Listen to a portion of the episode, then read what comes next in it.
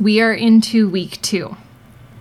You've made it to day eight. So today we're going to go through something that I usually do on the end of a week. So either on a Sunday or headed into a Monday or just a fresh week, which is why we're going to do this on day eight, headed into your second week, so that you can actually self assess what you've been doing. I always think that the key to the best entrepreneurs and just high performers and high achievers are people that are really freaking good at calling themselves out on their BS whether they think that they're doing all the things or not, they have a system for self-assessing so that they can call themselves call themselves out if they're not doing the activities to align with the things that they want to achieve.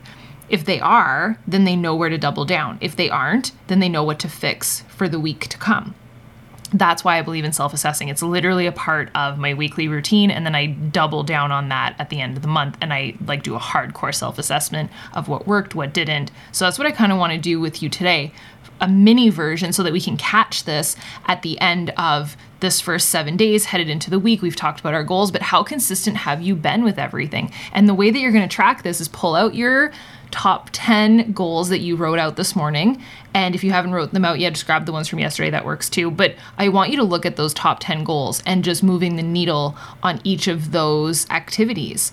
And how would you rate yourself out of 10 if you were to look at those 10 goals and how present you were in the actions taken towards those goals and just doing what you know you need to do. So you can give yourself an overall score out of 10, or you could score yourself for every single goal that you wrote for those 10 goals, score yourself out of 10 for all 10 of where you think you're at and how present you are and how consistent you've been. I would say base it off of presence and consistency over the last seven days.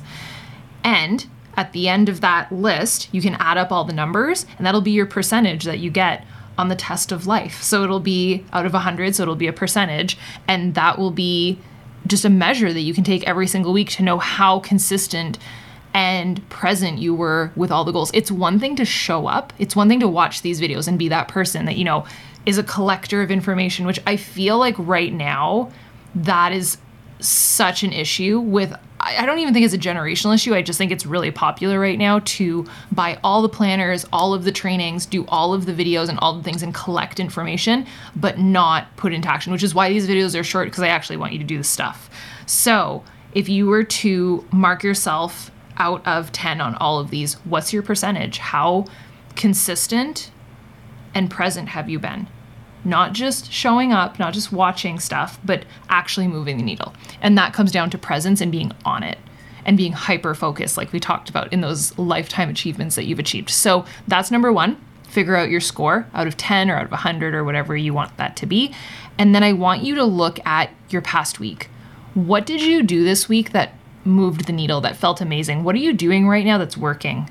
That's really getting you towards that goal, that needle moving goal that you feel it every single day, that you know that that first domino that's going to make all the other ones happen, you know that things are progressing. You've done certain things this week that whether they be the tiniest little thing to work on your mindset or shifting your routine a little bit or actually, you know, taking a little shark bite out of something, you know that that moved the needle. So what worked for you? And it can be a list a mile long if you want to, but I want you to write those things out. You should have at least 5.